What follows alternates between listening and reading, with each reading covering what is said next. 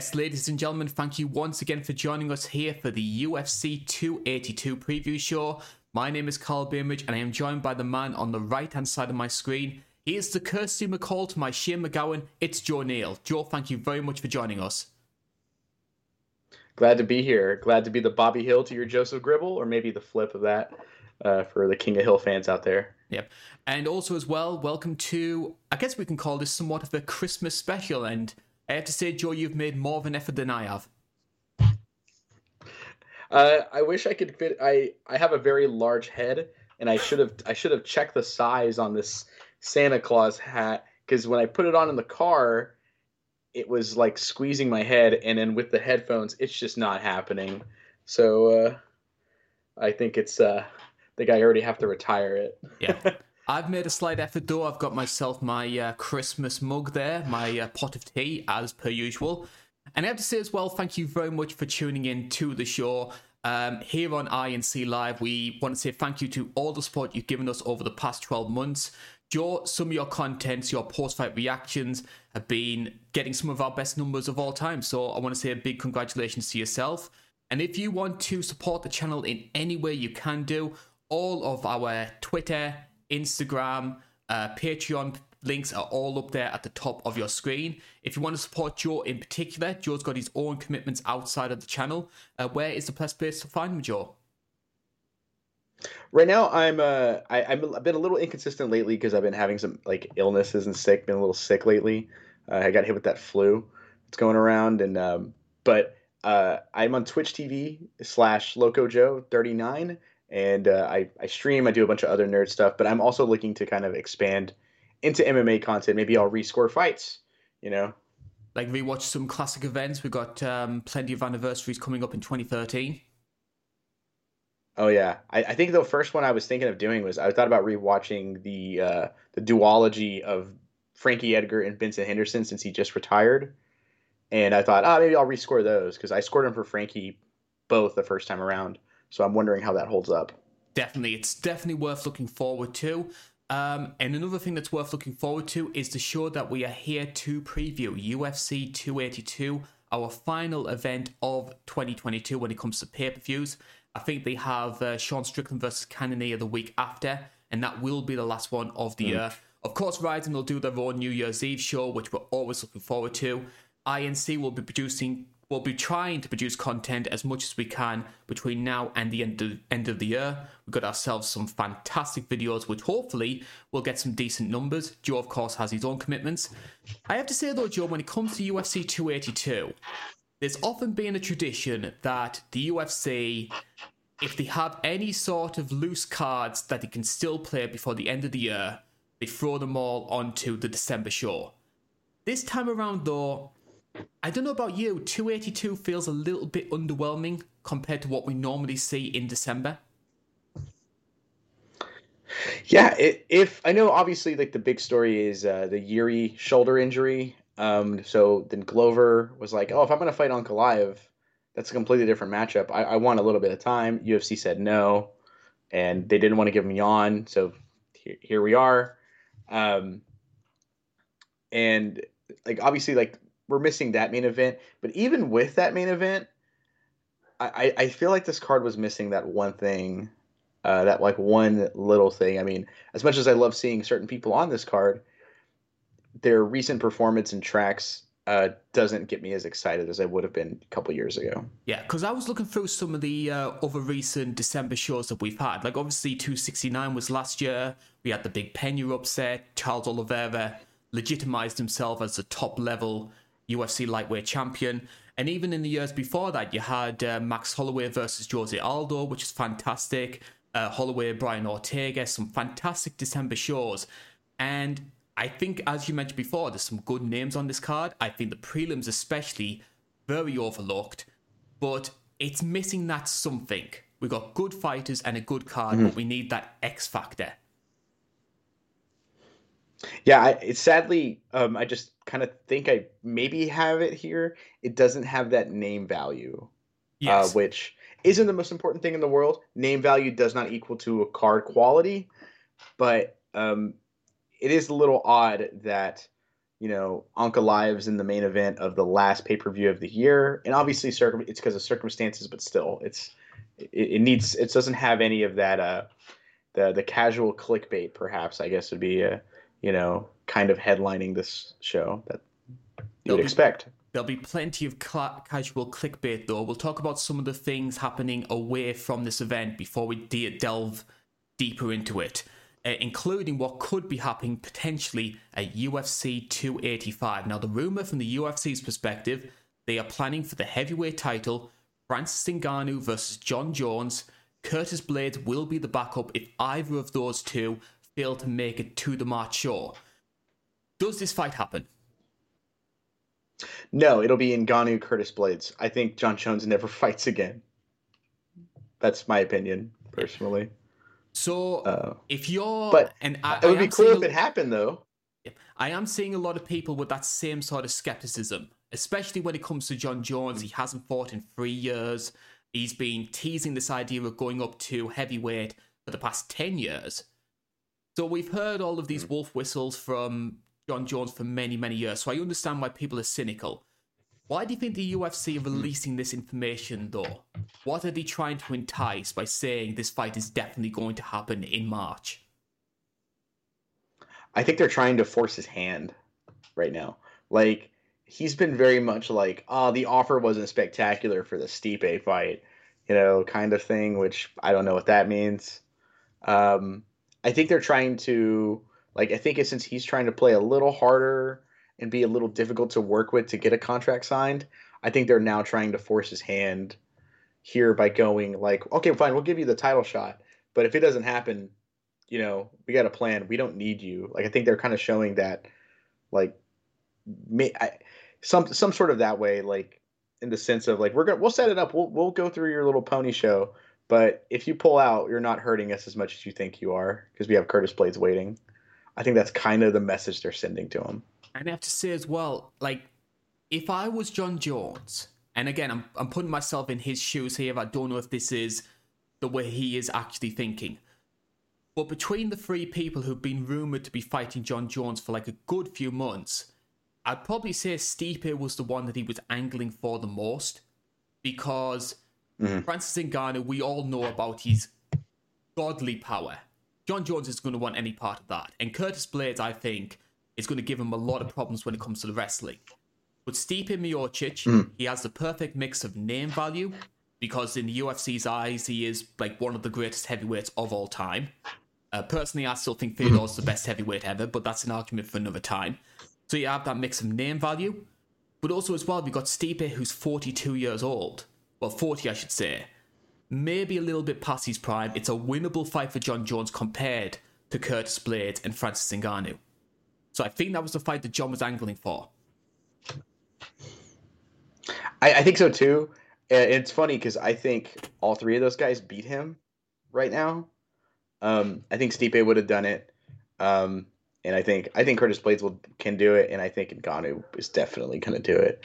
Um, but I mean, I think I mean another thing too that I, I wonder about is I wonder about his commitment to fighting ever again at all. Really, um, I think you had the best theory where you said something along the lines of like, "This is he he doesn't have the legacy, he doesn't have the fan love, because of he has the he has the most failed drug tests in UFC history, and yet we still call him great, kind of thing. Mm-hmm. So if we if he loses though, that's all gone. All he has is the fact that he Matt Hamill's face is the only thing that's ever beaten him. You know, if that happens, then what else? His, it's all gone in his mind potentially. So he might never fight to ever risk that. I think Dominic Reyes might have scared him for for life on that one. So it definitely remains to be seen whether or not Jon Jones actually does make this commitment to fight in March. One person who we won't be seeing around the octagon anytime soon, though, we're going to have to talk about this. It's the big story that's happening in the sport right now James Krause and the betting scandal. fishy, fishy, fishy. I talked about it on the, the recap. Um, yeah, the last one, the last recap for the uh, Cutelaba uh, Nzechukwu card, and where like they were investigating it. And I thought the Darrick Minner thing was very, very fishy. And then now, like the Megan Anderson not getting trained thing, uh, that is a very good point. I, it's it's looking bad for uh, for that team and him, you know. Yeah. So, for anybody who might be unfamiliar with the story, so James Krause has been suspended by the UFC, and it stems from um, accusations surrounding a fight involving Darrick Minner, where it was reported that Minner was injured going into the fight. The betting odds changed substantially, so he was a massive underdog going into it, and almost immediately injured himself with the first kick he threw. Obviously, it ended with a first round stoppage. So, a lot of people are believing that James Krause, who coaches Darrick Minner, gave this information away to people that he knew to put money on his opponent to win the fight. So, um, a lot of betting companies, especially in Canada, have now stopped taking bets on UFC events. James Krause has been suspended by the promotion. Darrick Minner has been released, and the UFC have said that any fighter who is associated with James Krause's camp will not be booked until this situation has been cleared. So we basically got ourselves a UFC version of Pete Rose. Yeah, actually, that's a really good point. Um, it's definitely just a Pete Rose thing. Uh, you know, Chicago Black Sox as well. Um, you know, it's it's definitely really weird. Uh, I, the big one I worry about, like, I mean, this is a huge story, but uh, them not letting people fight or you know at all if you're from his camp or train there. I wonder what's going to happen with the Deiveson Figueiredo versus Brandon Moreno fight because Brandon Moreno changed gyms over there, and that title fight's coming up soon. What what are we doing now? Like it's very interesting. And from Brandon's tweets as well, he seems to be very defensive of his coach. So there mm. could be a big possibility of Brandon Moreno not fighting in January. Yeah, I don't think it's happening. I, th- I think they're. I think the UFC. I mean, obviously, in my opinion, you should be more focused about the integrity of the sport first and foremost, rather than business and matchmaking. That's just my opinion. Um, so obviously, getting this out now, taking this stand now, is what's first and foremost important. In the next couple days, we're probably going to see news of Brandon Moreno ain't fighting. There, here's Plan B, uh, or whatever they can do. I, I assume it'll be Pantoja. That's that's the only thing I can think of. Which uh, it's in Brazil, so double Brazilian main car or uh, main event. I mean, that makes sense to me. Yep. Uh, Pantoja Figueiredo sounds great too. That's something that we can look forward to in January. Let's look at what we can look forward to in December. So we're going to start with the prelims. You can see those on our screen right now. And as I mentioned before, um, the main card has some solid names, but no sort of big casual star power going with it.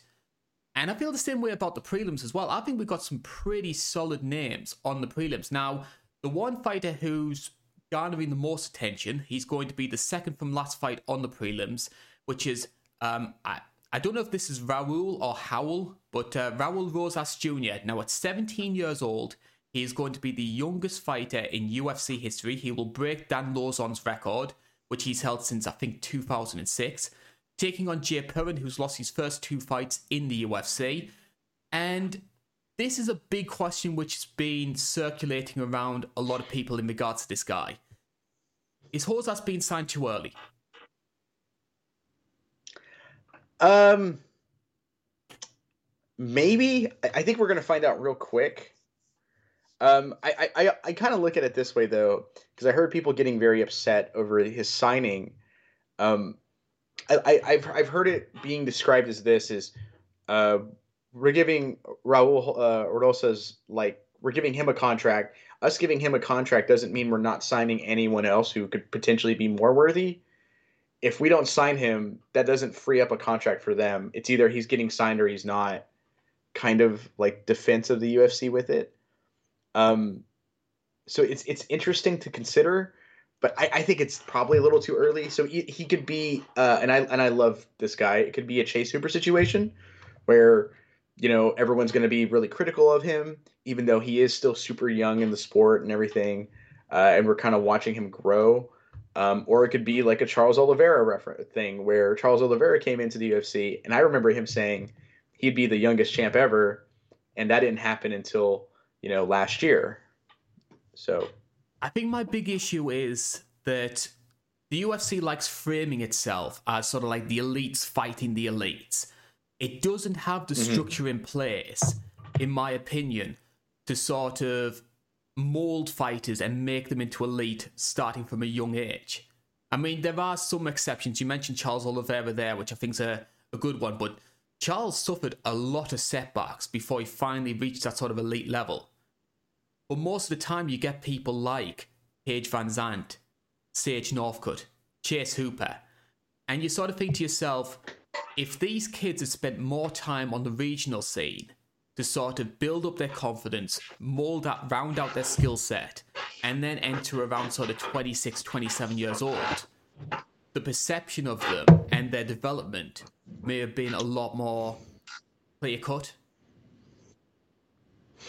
For sure. I mean, uh, I think uh, one the the biggest critique I've heard, and that's that's a fantastic way of wording it, and uh, it kind of leads into this is um, these guys like Sage Northcutt, you know, Paige VanZant, they didn't have that kind of like they had the confidence that they were going to win fights, but there's a difference between that and having the experience to understand, you know, to maintain that confidence when you have a struggle. You know, you don't want to uh, and I'm not trying to pick on her, but like Carla Esparza has been criticized for if the fight isn't going her way, her mental game is kind of uh, kind of goes out the window.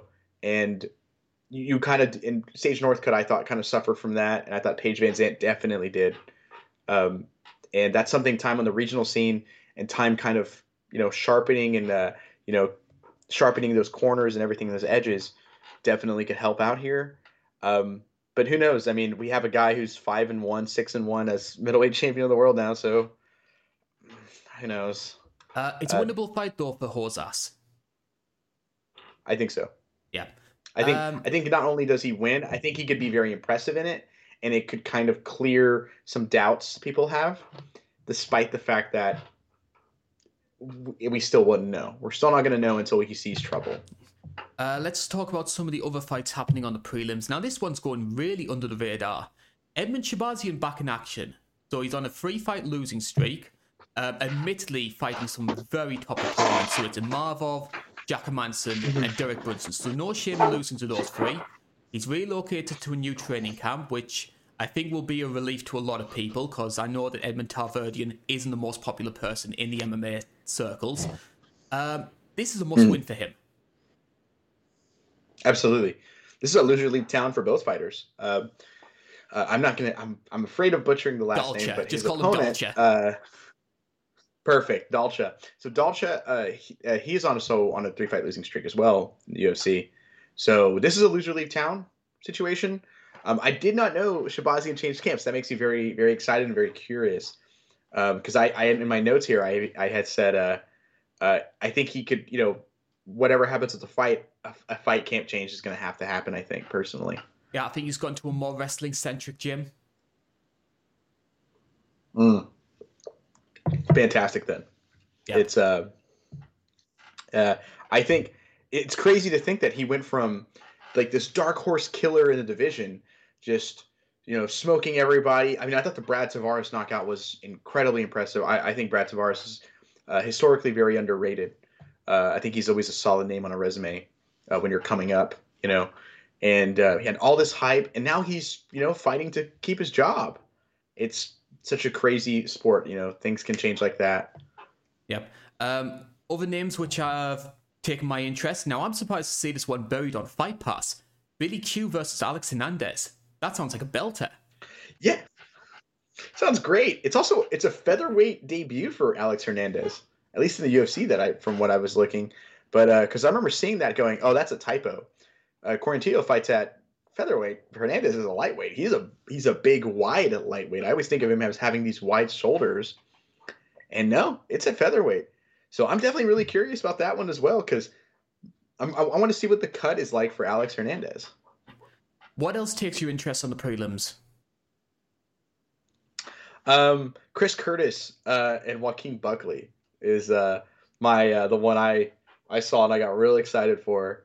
Um, I like Chris Curtis. I don't know him personally. He seems like he's an odd duck, person uh, personality wise, but uh, I think he's really fun in the ring. I think he's really fun fighting. Um, his last fight he lost, he was very frustrated because he kind of just got outsmarted and out game planned, uh, and deservingly so lost by Jack Hermansson. But um, I think here, jo- Joaquin Buckley and him, two action guys, two big finishers uh, with a lot of power, and I still think they have upside, like a lot of upside, despite some of their struggles in the UFC. Uh, I'm really, I'm really excited for this one. I think this could be a really good one. I had a feeling you were going to pick that one. Yeah, it just sound big fan of the the uh, the southpaw boxing of Chris Curtis. So uh, I want to see that. Yeah. It's I've got that circled down as a potential fight of the night candidate personally. Uh, it remains to be seen whether or not they deliver on it. Uh, as mentioned before, I think we've got some very underrated prelims there. Let's kick off the main card though. Mm. Now, for a lot of people who are sort of real diehards of the sport, like watch like the contenders series and watch every single random Eastern European promotion going. Those sort of people are telling me this is a must watch. Bryce Mitchell taking on Ilya Topuria. So it's number 9 taking on number 14 in the featherweight division. Topuria, a minus 150 favourite going into this. Bryce Mitchell, you can get at plus 130. And the big story regarding this one Bryce Mitchell 15 and 0, Ilia Topuria 12 and 0. So, two unbeaten fighters coming up against one another. You'd seldom see that at this stage of each fighter's career. Oh, yeah. And I think the implications of who wins, you're not just taking someone's O away. You're, I think the winner of this, I think they put themselves in a great spot because they're both in their 20s to potentially be a contender by the end of next year, uh, if not earlier. I this is a very interesting car or interesting fight and I love that we're opening up with it on the main card because this is probably my favorite fight on the whole card. Because you think as well, with Alex Volkanovski being so dominant at featherweight, after you get past Yair Rodriguez, Josh Emmett, potentially Arnold Allen, you're going to be starting to get to people like the Topurias and the Mitchells of the world as potential title challengers. Yeah, there's no. It's really hard to clean a division out.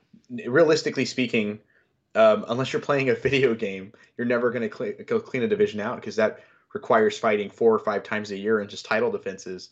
So these guys are are on their way up. You know, Volkanovski's been dominant. He's beaten a ton of people, but uh, you know these guys are on the way up, and they're definitely looking at. They're getting close to the point where they can start looking at that title shot and start taking, you know, being have to be taken super seriously for contention.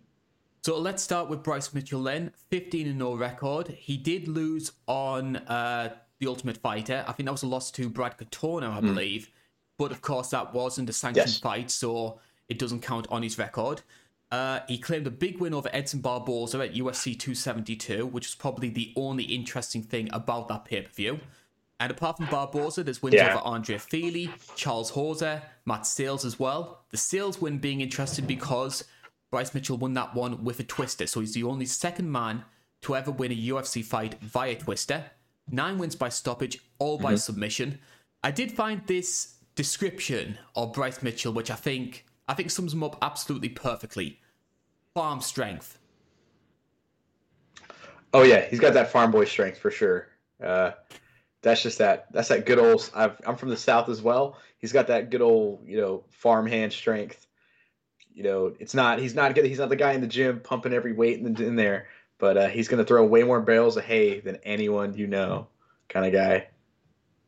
And what would you say are the biggest strengths when it comes to Bryce Mitchell? Obviously, people frame his grappling as his big sort of modus operandi. What is it in particular about his grappling that makes it so revered? Uh, he's got a. I think I really like his like American Jiu-Jitsu kind of stylings. Um, and for people that aren't aware, like they typically kind of call these top game heavy jujitsu uh, specialists, like a Jake Shields is considered uh, American Jiu-Jitsu, uh, and Bryce Mitchell is kind of exemplifies that to me. He's he's wanting the guy. He's going to shoot takedowns. He's going to try and look for trips and clinches. He wants to get this fight to the floor any way he can and use his dominant position to try and snatch stuff up. Um, but off his back, he's obviously pretty good because that's how he got the twister. Um, he's a very dangerous grappler. I'm not sure if he's quite on that level of a you know the floor is lava Demian Maya in his prime level, but Uh, he's very scary, and that is where he's going to beat you. But his striking is improved. He did knock down Barboza. I think there's some. I don't think it's as, as simple as he knocked down Barboza by outstriking him. I think there's a little bit more to it, but he did do it. He clearly has some oomph in his punches, showing improvements. I think it's one of those situations where we often hear people talk about this where if you have a striker versus wrestler sort of battle, the striker becomes mm-hmm. so paranoid about being taken down, it leaves them open for big shots. So you think about Randleman versus Crocop or Khabib dropping Conor in their big fight. That's the sort of knockdown mm. I see it as with Barboza and Bryce Mitchell. That that's hundred percent what it was. It was also, if I remember, if I remember correctly, um, I think it was in the third round, and that was after Bryce Mitchell had just been slamming, throwing, and just all over and wearing out Barboza um, who is a big 145er. Um, so you know the cardio, the cardio was definitely there. He was also tired, as well as like having his hands lower to try and just stop any takedown. Um, so it, it, there's a lot of it. It definitely isn't as simple as oh he just he knocked him down, he outstruck him. No, nah, there's a you know like you're saying, tons of factors in to it there.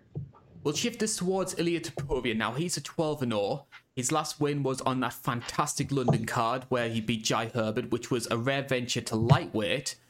Thankfully, I don't think that he's going to be experimenting with lightweight anymore because that was scary for him at times. Because Jai Herbert came very close to finishing him in that first round.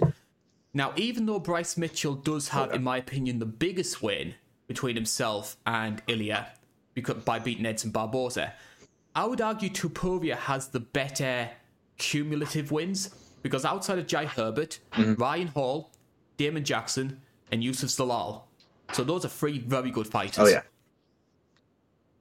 His, he's got the resume. You know, uh, you know, it's uh, there's what the one like you said right there, the one big win for Bryce Mitchell, but the resume of Topuria is uh, very impressive. And I do think he will go back to 155. I think he'll go to 155 to take on a certain guy in our uh, co-main event, but that's for that's for another discussion for another time potentially. Yes, you know, he's got to get revenge for that hand sanitizer. What's inter- What I'm hearing a lot of people saying in regards to Ilya though is Ilya is the bookmaker's favorite, and I, from what I'm seeing, I think most people are picking him to win this one. And the reason they're doing so is the Ryan Hall fight, because he thought, hey, here's Ryan mm. Hall, who's this like jujitsu savant and Topuria completely neutralized all of Hall's attacks, finished him in the first round. And people are thinking, hey, if he's able to do that to Ryan Hall, who's arguably a better grappler than Bryce Mitchell, he'll steamroll through him. It's not as mm. cut and dry as people are painting it out to be, though.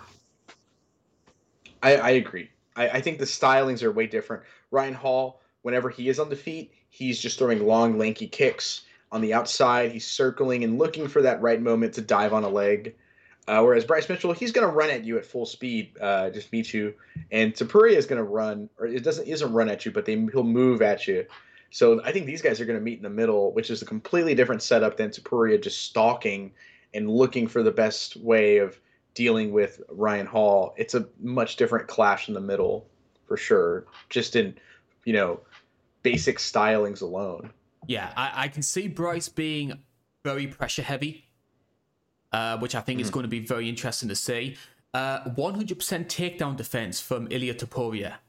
So that's going to be very interesting to see if he's able to hold that up. Because what I'm a little bit concerned about when it comes to Bryce Mitchell, and it goes back to what we saw when he fought Brad Katona on TUF, because that was a fight he ended up losing. Mm. And part of the reason he lost it was that he tried to go very pressure heavy and the body shots started coming in from Brad Katona, started wearing him down a little bit, and eventually the third round submission. Is Bryce Mitchell going to be able to have that same resolve if he starts taking some of those big body shots that Ilia Topuria is more than capable of doing? Because that was the way he beat Damon Jackson. I think Topuria is going to beat him up like that, personally. I, uh, spoilers, I am picking him to win, but I, I think Topuria not only is probably just as powerful as anyone. Like in terms of just pure power uh, in the punches, Topuria is probably as powerful as Barboza and, and, anyone else he's fought in. And he's probably now at this point in the game uh, faster than anyone. uh, Bryce Mitchell has fought, and I think that is just a big recipe for disaster. We've seen that he does love the body shots. It was a it was a body shot setup, then going high that he knocked out um, Jai Herbert with.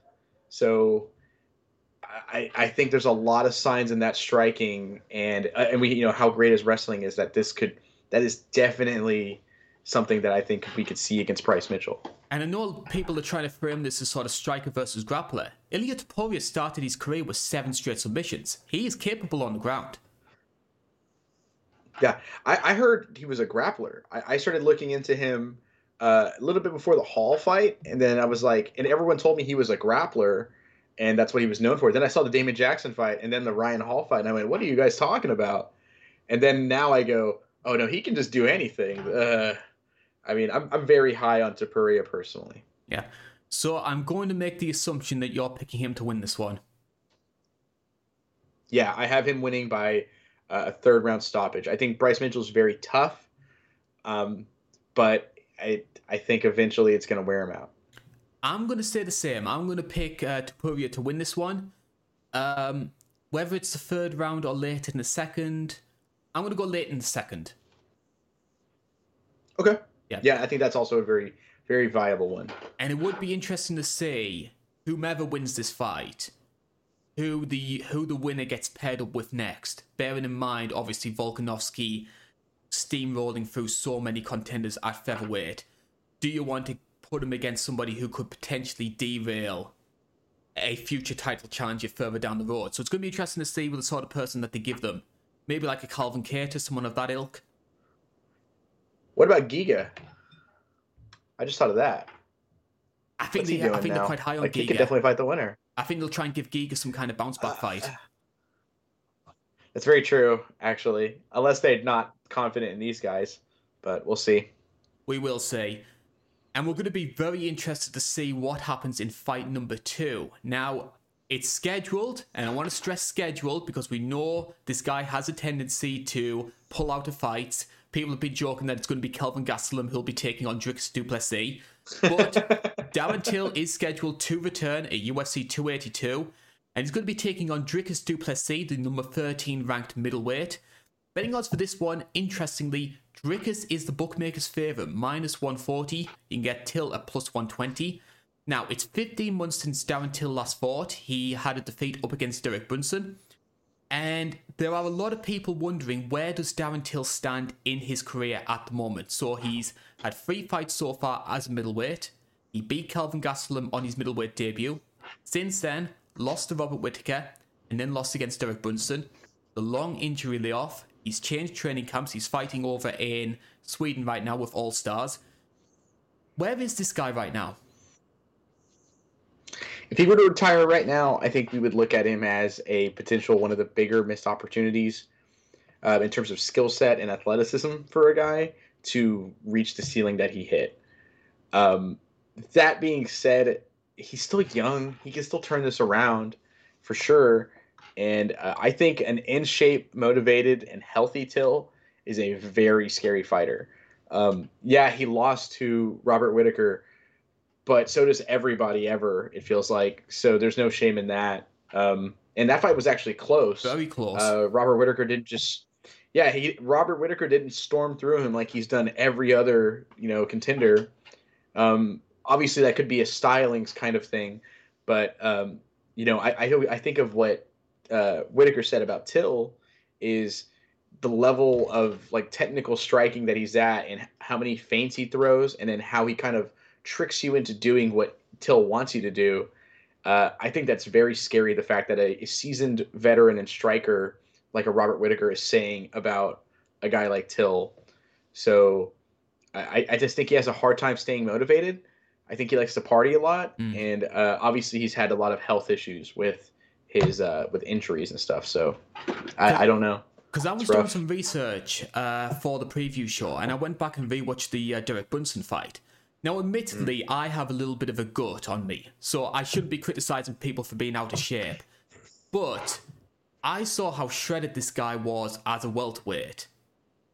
And then you see him compared as middleweight. There's a little bit of a pa- punch on him. I thought maybe his conditioning could have been a little bit better going into that. And I share your same sentiment. Maybe the focus wasn't there. Hopefully, going to All Star it maybe is now. Oh yeah, I mean, I mean, an all. I, I wonder what there is to do at All Stars besides train and try and tune out Hamzat talking about smashing. So like they're you know you got to probably train. I think that's probably a better option than having to hear that guy just talk about smashing people. So uh, um, I'm ho- I'm hoping this. I, I'm, I'm admittingly a Darren Till fan. Uh, I picked him to win against Tyron Woodley years ago, and uh, you know, um, and I but I'm still a fan of his. Uh, I think his I think he's very charismatic, and I think he's very fun. Has a very very good story. Uh, you know, as a fighter and a person. Um, so I, I'm I'm rooting for him. I really hope this camp change lets us see like can we break that ceiling that he's kind of put himself that he's kind of put there himself. Uh, I'm very curious and hopeful. Because we do need to remember that Darren Till at one point was worthy of a lot of the hype. I mean, this guy at one point was what, 17 and all? Going into the Tyron yeah. Woodley fight, he had a lot of fanfare behind him. What do you think in terms of what he did in Cage were the big things that stood out for Darren Till. Why were people so high on him before the Tyron fight? I think one th- one theory I have is why people really in, were high on him is he reminds everybody of a certain Irish striker, and uh, you know, kind of hands low, kind of karate styling. So he'll have his hands low, uh, and then his big best weapon is the left straight counter strike uh, as a southpaw. So I think people saw that comparison, and that's a really easy kind of you know connection to make, and that that does excite people. People like counter strikers. People like one shot bang kind of fighters. Um, but the thing that was difference between them is he had a very you know he was a counter striker, but his Muay Thai uh, was very impressive, very technical, and you know so his you know him coming at you and throwing standing elbows. Uh, as you, to counter you as you step in on him. I think that was very impressive and just um, obviously uh, Nicolas Dalby fight. I think showing the toughness of surviving despite tearing your shoulder out of place and continuing through the round. Uh, I think that won him a ton of fans.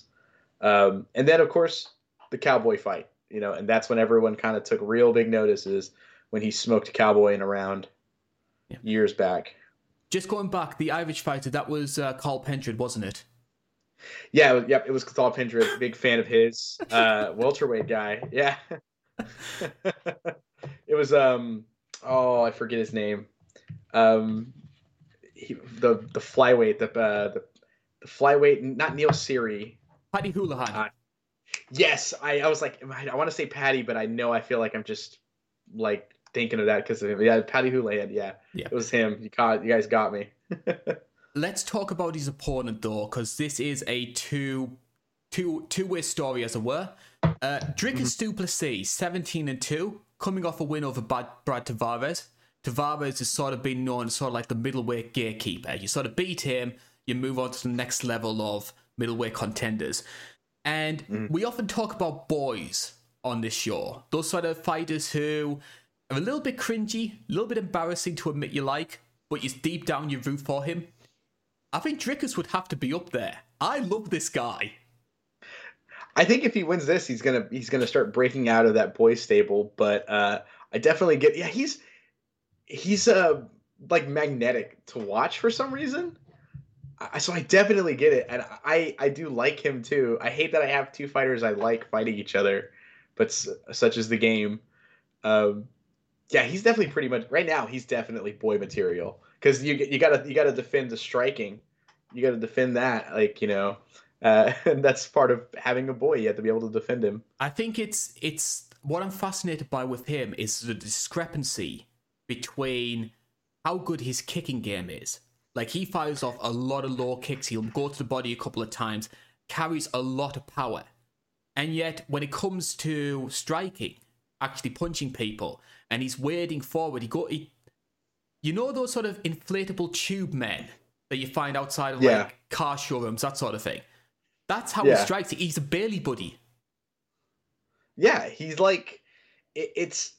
If anyone hasn't seen it, by the way, look it up. Trust me, like it's it is uh, very alarming the first time I saw it because I first saw him fight in KSW, uh, and I was like, "What?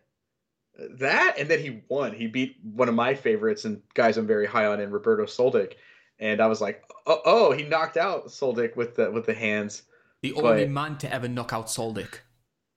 Yeah, you know, I mean, it was, you know, he caught him, he, you know, clipped him good, and uh, with those punches like that we are making fun of, so clearly they work for him. Uh, they're just a little awkward to watch and kind of humorous. Um, but then again, I wouldn't want him hitting me with those. So no, it's it's effective. That's the thing. It, it's yeah. sloppy. It doesn't look um, it doesn't look aesthetically pleasing, but it's effective. Yeah, it's not a pageant; it's a fight. Exactly. So. And when it comes to Dricus as well, apart from the Soldic win, which I'd argue is the biggest one he's had, Markus Perez, pretty solid name there. Trevin Giles, who I'm personally very high on. And then, of course, Brad Tavares, mm. some, some pretty solid names there. Definitely carrying a lot more momentum than Till is. Uh, five fight winning streak, 3 0 in the UFC. Um, what was interesting to find out, though, is seven KOs, nine submissions. So if Till has been learning how to wrestle up at All Stars, it's going to be tested against Dricus because he's a capable oh. grappler. Oh, for sure. Uh, uh, it's uh, he's been getting his uh, his knockouts wins, but um, I've I've always heard that his grappling is where he's a little bit better at than striking. Like he's he's well rounded, of course, but you do no one's 100% 50-50, you know. Uh, so it's from I've always heard his grappling is where he has the edge in. Yeah. I would say he if if we say like with Bryce Mitchell, he's more sort of like a technique orientated fighter when it comes to his grappling. I think Dricus is the opposite. Dricus is somebody who relies a lot on his power. So if you mm-hmm. look at a lot of his submissions, very power based stuff, it's Kimuras, it's stuff where you need a lot of torque and strength to actually put it all together. Um, like going back to his striking, I think one of the things I've noticed about Dricus, which would be interesting to see given Tills likes to rely on pressure a lot, is mm. if you go back and you watch the Trevin Giles knockout, the way he got that was inviting, almost sort of pressing himself against the fence and Trevor getting this sort of false sense of security and thinking, aha, I've got him now, I can tee off. And that's mm-hmm. when he launches the counter shot and manages to knock him out. So I would yeah. be interested to see if we see a similar strategy where Darren Till tries to close the distance, come forward, and then comes to counter strike, similar to what happened against Tyron Woodley. Yeah, because he he stepped in without the setup and gets clobbered. Uh, I think that's actually a very, actually a really good breakdown there. I think there's a very strong possibility of that as well. Yeah. Um, in terms of Darren Till as well, um, you mentioned like the big left hand. It has worked for Darren Till in the past. It is his most potent weapon. One, does he need to sort of spread out his portfolio a little bit more? Try and develop more weapons outside of the big left hand? And two, how effective is this one note strategy at the higher weight class? Because a lot of Darren Till's success, especially when it came to defense, was built around size. He was a good Muay mm. Thai guy because he could smother people because he was so big. If someone tried to take him down, he was so big he could sprawl easy. A lot of the big weapons that Till had are no longer there as a middleweight. Yeah, and that cut is just too much that he can't go back down. Really. No. Um, I I a strike I would love to see him add to his arsenal is a lead leg snap kick up the middle to kind of help. He doesn't like to jab. He's not a very big jabber, um, which I, like seeing a good jab, so that kind of hurts my feelings a little bit. But I think a, a lead leg snap kick or even a rear leg snap kick, uh, I think that's Conor McGregor's best strike. But you know, and I'm a Conor hater. That's his best strike, I think, and I think he had a ton of success with that. Um, and I would love to see Till kind of take that eh, you know idea and kind of run with it as well. I would that's a weapon I would love to see him add. Um, I think we'll see him kick a lot more in this fight personally if his knees are okay. If his knees are good, I think he's going to kick more because um, you know Hamzat threw a good amount of kicks in his last like fight or, or not his last fight because that was the Kevin Holland one, but in his Gilbert Burns fight, he threw a lot more kicks than I uh, expected him to. So I wonder at All Stars if they're really pushing kicking uh, and the striking as well. You're gonna have to put your money where your mouth is Who are you picking to win this one?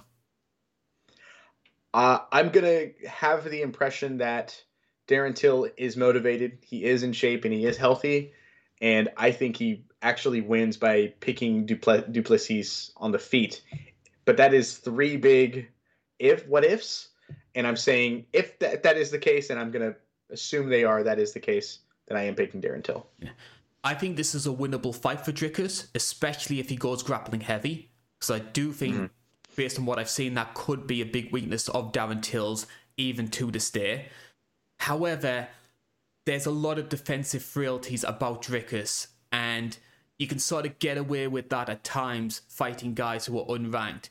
When you start reaching the top levels, you're going to get found out.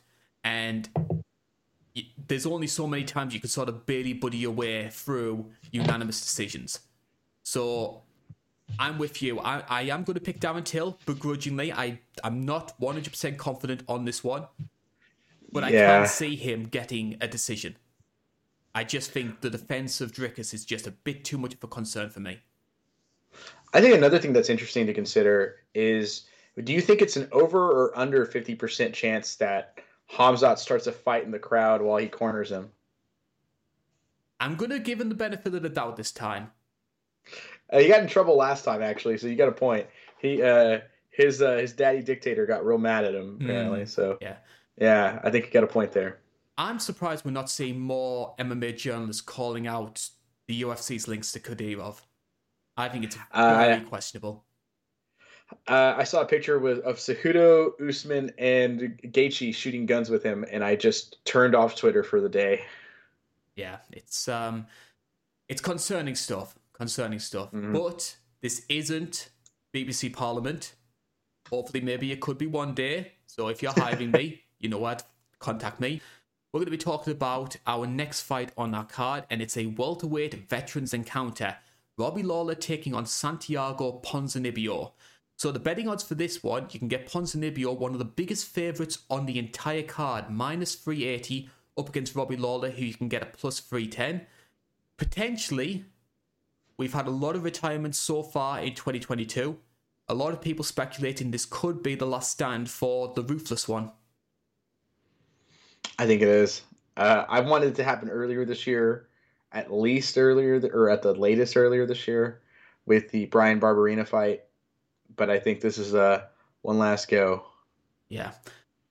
And what do you think will Robbie Lawler's legacy be? Because I think there's a lot of fans, and we, we saw, sort of said the same thing when it comes to Frankie Edgar. There's a lot of newer fans coming to the sport, seeing this old guy get knocked out countless times and thinking, really? He was the best fighter in the world at one point? I sort of feel like those same fans feel the same way about Robbie Lawler. They don't realize the sort of firstly how raw and how sort of hyped he was early in his run. You sort of touched on it when you did your retro review. Um, we will give a plug for that later on in the show. And then he had the struggles. He was out the UFC for a long time, and then came back with almost zero fanfare, and it just clawed mm. and ground his way, and ended up becoming champion, and doing so with some of the best fights of all time. Oh yeah, he he's got probably one of the best comeback stories of a career ever you know, like from struggling to beat guys uh, who never went on to do anything great from in Strikeforce, uh, with like your biggest win in years is Matt Lindland, who's in his 40s, to showing up, taking out quickly and effectively taking out then big contender Josh Koscheck, and then putting on incredible fight after incredible fight, incredible fight until he gets this gets the belt, and then he has incredible defense after incredible defense after incredible defense it's a, it's impressive. I've got a list here of the notable names that Robbie Lawler's beaten in his career: Chris Lytle, Frank Trigg, Scott Smith, Melvin Manhoef. If you get the chance, watch that fight between him and Manhoef. It is incredible. Uh, Matt. Lindland, Koscheck, Jake Ellenberger, Matt Brown, Johnny Hendricks, two wins over Rory MacDonald, Carlos Condit, and then recently, of course, uh, Nick Diaz. Oh yeah, got his revenge. Yeah. Um,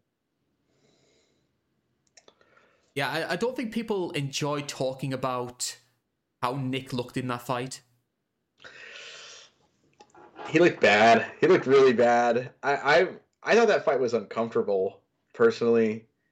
Uh, Lawler looked pretty good, but Nick Diaz was like, you know, punching like this.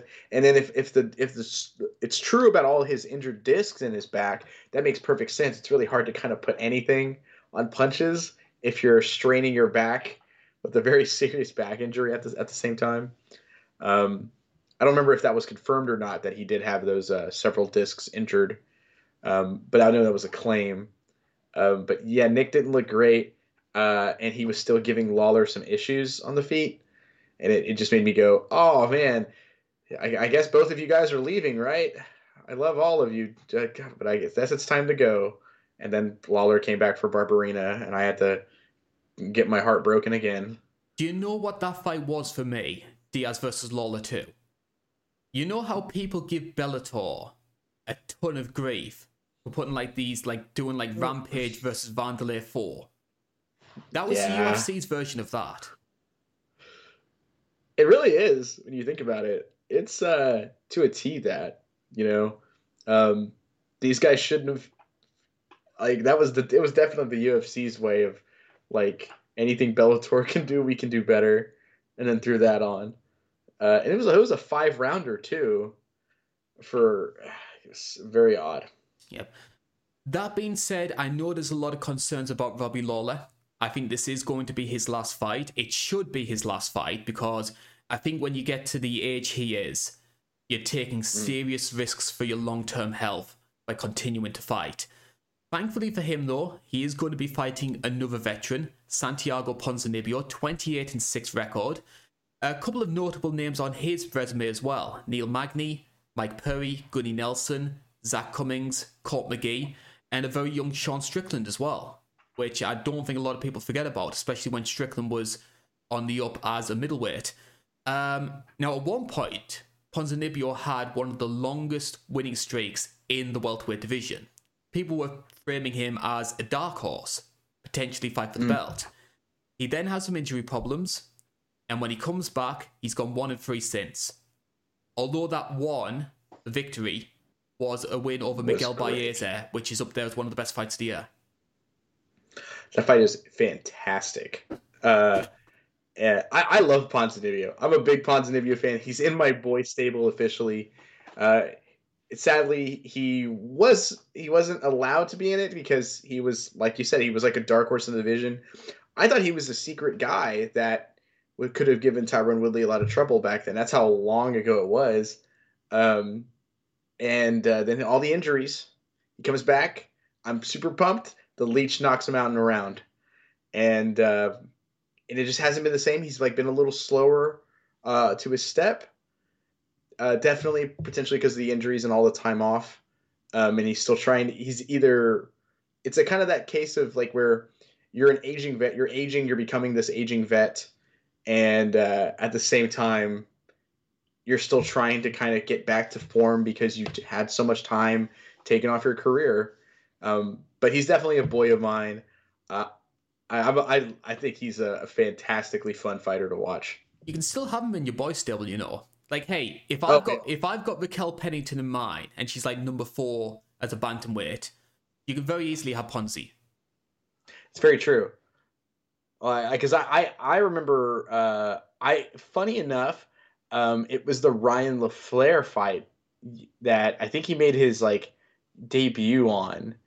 That I went like, man, you know, like was actually a lot of fun. I'm gonna keep watching him, and then it just turned into he's probably like one of my you know my proto boys before I call them boy stable. Um, let's talk about some of the technicalities when it comes to both fighters. So we'll start off with Ponzinibbio since we're sort of discussing him in a lot more detail.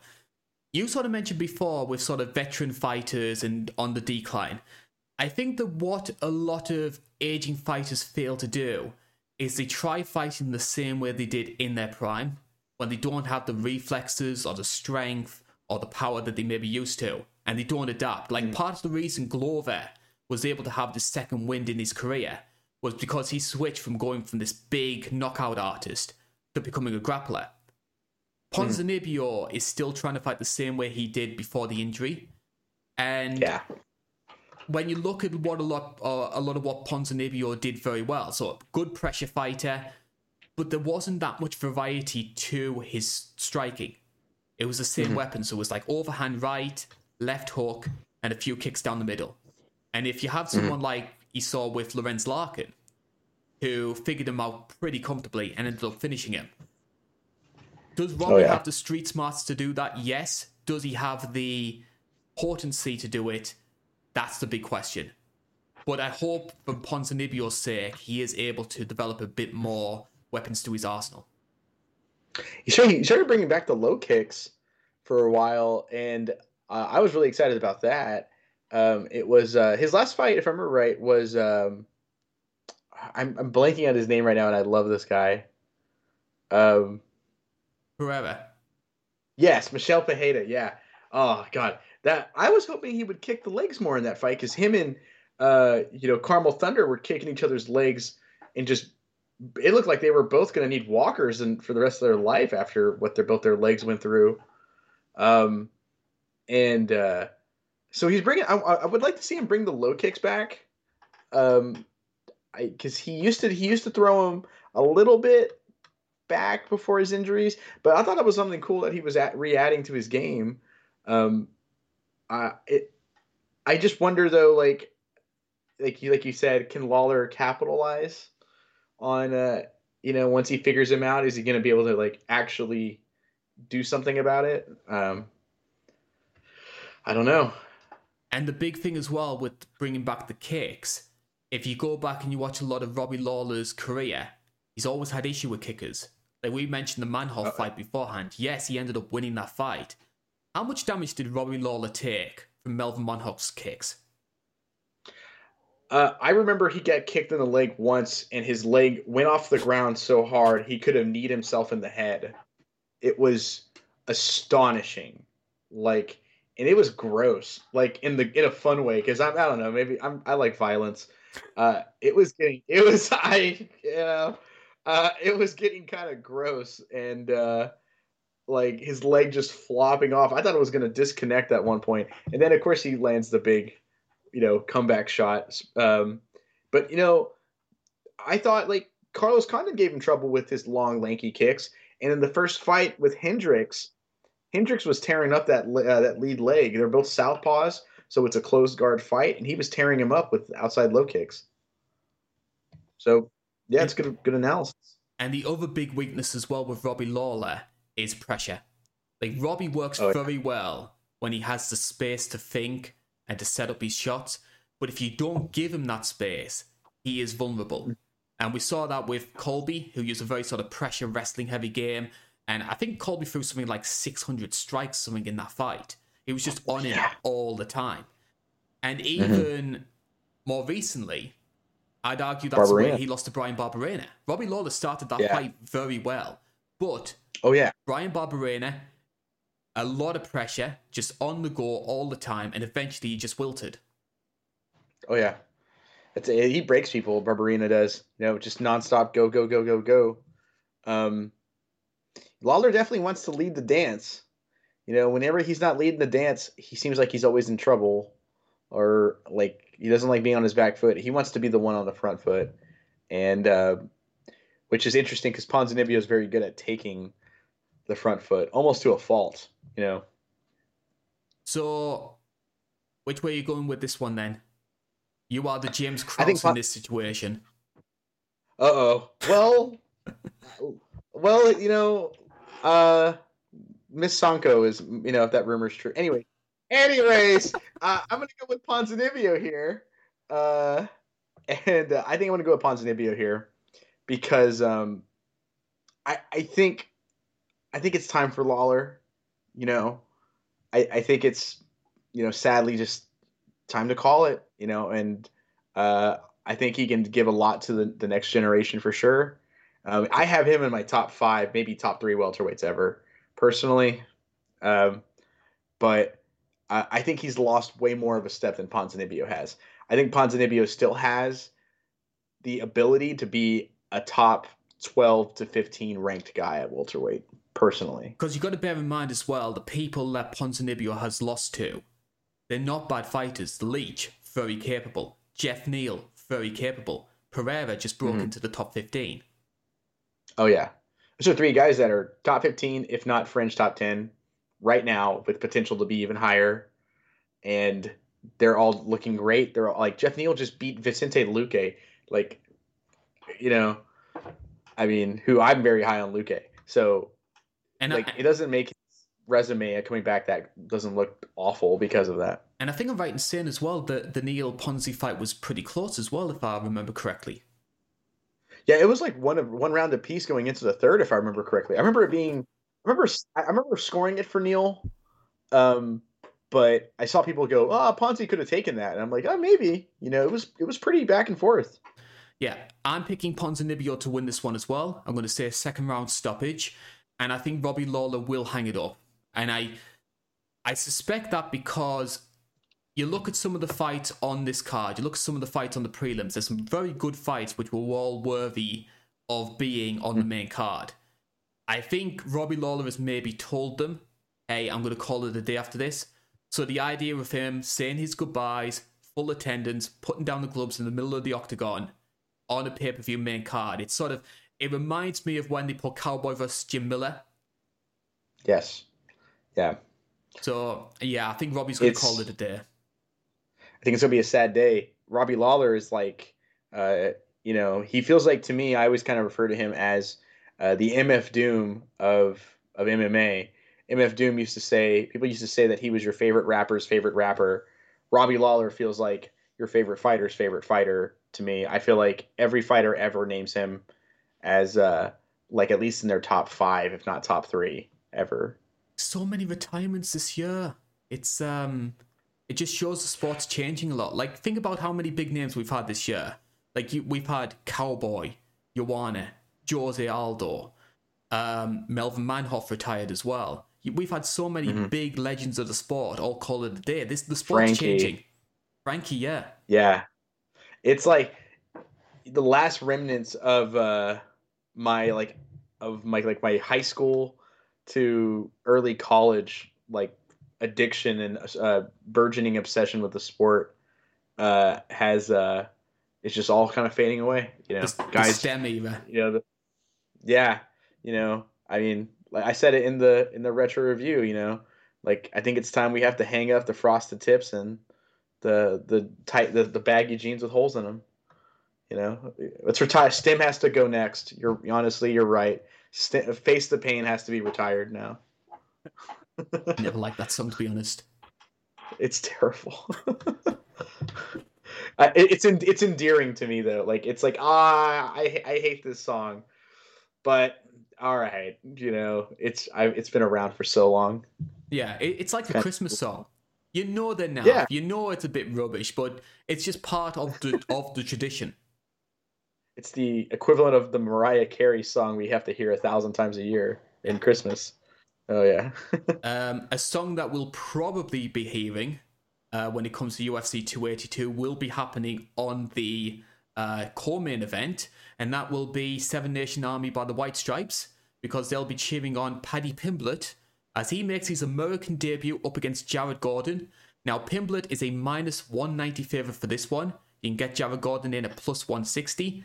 So, as mentioned before, big British star finally making his debut overseas. Will this be Prince Naseem Hamed against Kevin Kelly or Anthony Joshua versus Andy Ruiz? It's a very good reference. I do like me some Prince Naseem. Or uh, I uh,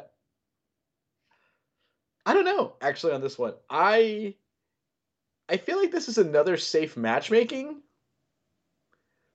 but I also think there is there's a potential upset. I was really wrong last time. I said I thought Leavitt could do it, uh, but you know I was honestly I rewatched the Jordan the Jared Gordon Leonardo Santos fight, so I think there's somewhere in the middle potentially. Uh, uh, this one's a I think this one's actually a really awkward one to call. Yeah. Um, I'm leaning more towards Paddy than I am uh, towards Jared Gordon. I will be picking Paddy to win this one. I'll obviously give some of the reasons why. Mm-hmm. Um, one of the big criticisms that people have had in regards to Paddy Pimblett, it's and you sort of brought this up when you covered Conor on, uh, I think it was mm. the 189 retro review. You brought up, hey, mm-hmm. Conor always ducks all these wrestlers. He's not confident that he can handle himself on the ground. We're seeing a similar situation the opposite way when it comes to Paddy, whereby they're not putting him up against strikers because they fear some guy's going to exploit his defense and take his head off. And if you look Oh, yeah. at the people he's beaten in the UFC so far, uh, Rodrigo Vargas, Jordan Leavitt, Luigi Vendramini, all guys predominantly with grappling based backgrounds. and uh, none of them with that one shot power. No. You know, like so it's definite. They're they're definitely giving him very favorable matchmaking, and uh, which because you know he's talking. He he's talking a, a lot. They uh, he's constantly spouting off something, constantly. You know, talking about how he's the greatest ever, like already, or like you know stuff like that, just hyping himself up, which is good self promotion, you know. Um, but at the same time, it's kind of it's kind of awkward whenever you know you're you're obviously being protected in matchmaking. I think. I, I will say when it comes to Paddy Pimblett, obviously you mentioned that a big part of the reason why this fight is the co-main is because of the job that Paddy has done to try and promote himself. He has a massive fan base, both in the UK and it's starting to spread worldwide. And that was even there hmm. when he was fighting in Cage Warriors. Like I knew Yeah. people who would never watch a Cage Warriors show in their life, but they did so to see Paddy. And yes, he is talking a big fight, but I think the big difference and the reason why he's resonating with people in the way that others may not do, he is charming with it. You might not like what he says, but he, he does come across. He's got a charisma about him. And that's something that not a lot of other sort of big trash talkers have. Yeah, it's it's kind of funny. Uh, I, I don't like. I'm not a Paddy guy. I, I'm not a fan. Uh, I'm not going to be rooting for him probably anytime soon.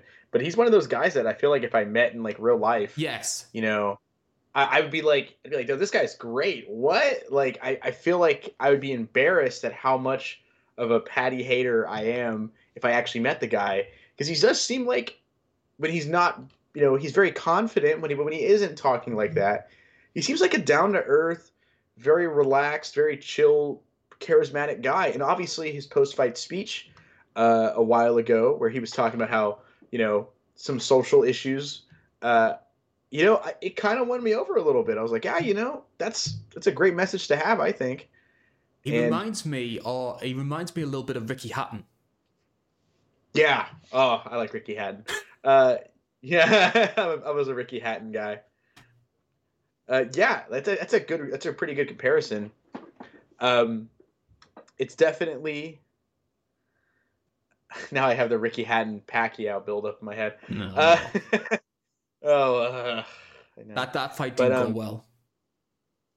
Uh, it went well for me uh, because uh, I I called it. I think that was like one of the first like early times where I was like, I'm gonna you know pick this, but uh, and I like both. It was another one of those cases where you like both guys, but yeah, I, I mean, he's a big he's a big trash talker. Something I'm not really a personal fan of, but you're right. He's got he's got this charisma. He he knows what to say, and how to say it, and whenever he's talking of a big game. But then when he's just talking like a normal person he comes across very genuine. So I don't know. It's it's interesting, you know. Let's talk a little bit about his opponent, though. Jared Gordon, 19 and 5 record. Uh, some notable wins uh, overall in his career. Uh, Leonardo Santos, Joe Solecki, Chris Fishgold. So he has fought one of Paddy's teammates before, so that might be something to bear in mind. Um, Hacran Dias and also Bill Algeo. He beat him on the regional scene. I do want to ask this question, though. What is your favourite Jared Gordon fight?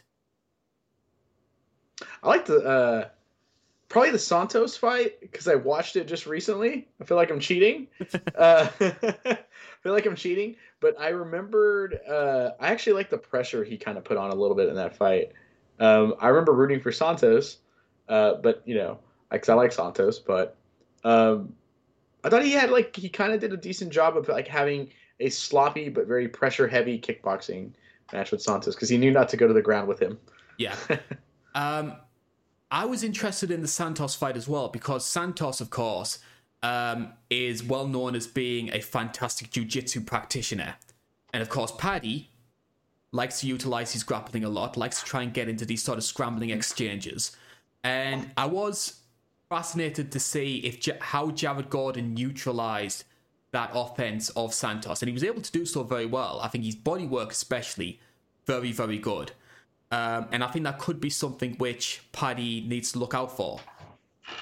That being said, though, especially a guy I, who eats that balloons up to that size and has to cut all that weight to come down. Yes, body definitely. work for sure. That being said, though, the big thing that stood out about Jared Gordon, though, he's never been a finisher. He's not a power puncher. Even though his striking, I felt, was pretty solid when he fought Santos, mm. he doesn't have that sort of big knockout shot, which could arguably give Paddy a lot of problems. Because I don't think Paddy's striking defense is all that great. Venturini caused him a lot of mm-hmm. problems very early on in his debut. Um, I think the thing with Paddy is, I think it's almost like we know the ride is going to end at some point, but we're going to enjoy it as long as we can. I know if you put that yeah. guy against anyone, any sort of competent striker in the top 10, he's going to get found out. But against someone like mm. Jared Gordon, it's a winnable fight for Paddy, especially if he can get to the ground, and he is capable of doing that. Oh yeah, there's a there's a reason they never they you know, it was a there was a reason they never set up the Topuria fight. You know, uh, the, both those guys were barking at each other, and they both wanted it, or at least they both claimed they wanted it. The UFC was never going to do that. They're going to enjoy the ride while they have it. Uh, Topuria, I think, is the worst matchup Paddy could ask for. The guy who's going to stop all his takedowns and land big power punches and combinations. It's not. It's not. They don't want to see that. Uh, Gordon uh, even though, like like you said, his striking was I thought impressive and uh, very capable striker. It doesn't feel like it's this is a dangerous fight for Paddy because the power isn't there, for sure. It, that's why I still feel like this is a potentially super safe matchmaking again. We talked a little bit about some of Paddy's weaknesses when it comes to the striking. What is he doing right on the ground? What makes him so dangerous once he gets the fight to the mat? he's really crafty. Uh, if he gets put on his back, he he he's a very firm believer of the three S's: stand up, submit him, or sweep. And he's very aggressive with his sweeps. Um, you know, I mean, I know like the joke is, you know, with Conor, no ground game and all that, which I kind of agree with, uh, at least on some level. Um, it's funny because like Paddy's like the exact opposite. You know, Paddy reminds me more of Conor's teammate Gunnar Nelson, uh, not the same caliber of grappler, but very, you know, kind of similar in that stance where it's like, oh, Paddy can strike. That's where his big weakness is, though. Um, but on the ground, he's like a maestro down there. Um, very crafty, very sneaky. Uh, I think Vargas, I remember correctly, was on top of him, and he quickly just reversed it and you know took it over. And with Leavitt, he was stuffing the takedowns and reversing the takedowns. Um, very, very very sneaky. You know, uh, one grappling exchange with him, even if you get in a dominant position, uh, like a half guard or guard, uh, he's very li- likely to you know sweep you, and then now you're on your back and panicking. Yeah, and I have to say as well, like I. I have more time for Jordan Leavitt than some other people do. I do hold his wrestling in mm. very high regard. And I'll say that mm. Paddy managing to beat him in Leavitt's domain is something I did think, you know what, hold my hands up, that was very impressive. Oh, for sure. Yeah, I uh, I was a big monkey. I was a uh, pretty high on the Monkey King, and then um, as like his nickname is, uh, and then ah, you know, he took care of him pretty easily. Made me look real dumb for picking Leavitt. that being said, though, the idea of Leavitt a sort of stunned, silent O2 arena as Leavitt starts twerking in the middle of the octagon, that would have been an amazing sight. Oh my! I, I would have just the him and his uh, his coaches doing the dirty dancing routine. like, could you just imagine? Like Paddy tapped. Like Paddy didn't tap. He went out. You know, he refused to tap. And then they're like dirty dancing as the crowd is going ballistic and just like I think that would have been. Uh, I probably would have put that as my moment of the year. Just the sheer out of context hilarity that that is. So bookmakers are favouring Paddy. The people online are favouring Paddy. Are you favouring Paddy? Yeah, I don't want to look stupid again. Uh, no, in all seriousness, in all seriousness, uh, I, I, I think this fight's actually really close. Uh, you know, I'm a man of, I have a strong resolve. I, I almost, I have on my notes here. I even said, hopefully Carl doesn't make you pick. Uh, but no, I'm gonna go ahead. I'm, I'm gonna go ahead and pick. I lean very slightly towards Paddy. Um, if I pick this fight 100 times, I'm probably picking Paddy 52 times. But for that 48, I kind of think Jared can just avoid the grappling. I, something tells me that, you know, he can just negate that aspect and maybe he's able to put that pressure on and wear out with body work and wear out Paddy, who, uh, all all joking aside, uh, I uh, he does have a. I, I'm saying this is a guy who's very paunchy and heavy currently uh, for a guy who's five six, um, but Paddy does have an eating issue after fights where he balloons up and then cuts all that weight that isn't healthy, and the body work of Jared Gordon could do him some wonders. Especially when we've seen in the past that he does look very tired later on in the fight. That's how he lost to Soren Bak. Oh yeah, I was in Cage Warriors. He lost that. I remember seeing that. Like, was that his last loss? Right? Uh, yes, it was. I think. Yeah, Cameron Else yeah. was his first one, and then there was another one just before that, and then the uh, Soren Bak fight. Yeah, because I remember hearing that like he, uh, or yeah, I remember seeing it. He ended up gassing out against him, but uh, I mean, I, I, like I said though, I'm I'm leaning towards Paddy. Like 52 out of 100 times, I'm, I'm picking Paddy for sure here. Main event time, and we're going up to the light heavyweight division. So it is Jan Blachowicz, the number two seed, who will be taking on the number three seed, Magomed Ankalaev. Now, this fight was supposed to be part of UFC 282. It was going to be a three round fight between the two, potentially to decide the next title challenger to the winner of Glover Teixeira versus Jiri Prochazka. We got the news a few weeks ago. Jiri Prochazka did some damage to his shoulder. He chose to vacate the belt rather than the UFC create an interim. Glover Teixeira was offered the opportunity to face Magomed Ankalaev in the main event. But Glover, with the speculation being that the title fight was going to be his last, decided I want more time to prepare for whoever the winner is, and then I will obviously come back to questions. So, the Blachowicz versus Ankalaev becomes a five round fight for the vacant title. So, a lot to dissect there. So, I'm going to ask you two questions. Number one, did Jiri make the right call by vacating the belt rather than the UFC creating an interim? And two, has Glover done the right thing by turning down the Ankalaev fight? Yes, uh, on the first one, I I'm a very firm believer, despite it being kind of a meme, thanks to uh, think it was Nick saying it. Uh, I'm a very big believer of defend, defender vacate. If you're injured and you can't, you know, defend your title or you refuse to, let's not waste time in a division. Conor McGregor ruined the lightweight division for about a year and a half uh, because he was busy fighting Floyd Mayweather. We didn't have a, a champion for a while. We had interim champions, which was weird. Didn't really work, I thought. Um, so I'm a very firm believer of, uh, and I think it's very admirable that he recognized the severity of his shoulder and goes, "I'm not doing this to this division. This isn't fair. I'm going to just vacate it." I, I think that is uh, a very admirable quality of Jiri. Um, the Glover thing, I think he did make the right call. I think on some level, you know, you have to realize you're fighting for yourself. You're not fighting for the or fighting for you, not the UFC. I know the UFC would have wanted them to do uh, him and Ankalaev here, but that's if that isn't fair. If he doesn't feel comfortable fighting that, he shouldn't have to fight it. You know, um, they sign his checks and all that, but at the end of the day, you know, there's a lot of critique about post. He's a he's an aging veteran with that could call it a career any day now. Sadly, um, we, we don't know how their care is post retirement, and so you kind of on some level have to look out for yourself.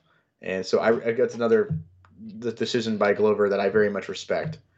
So it's put us into this fascinating situation where I think a lot of people didn't think that Jan Blachowicz would get another opportunity to fight for the belt, yet here he is, one fight away from regaining a belt, which obviously the pandemic was a difficult time for a lot of people.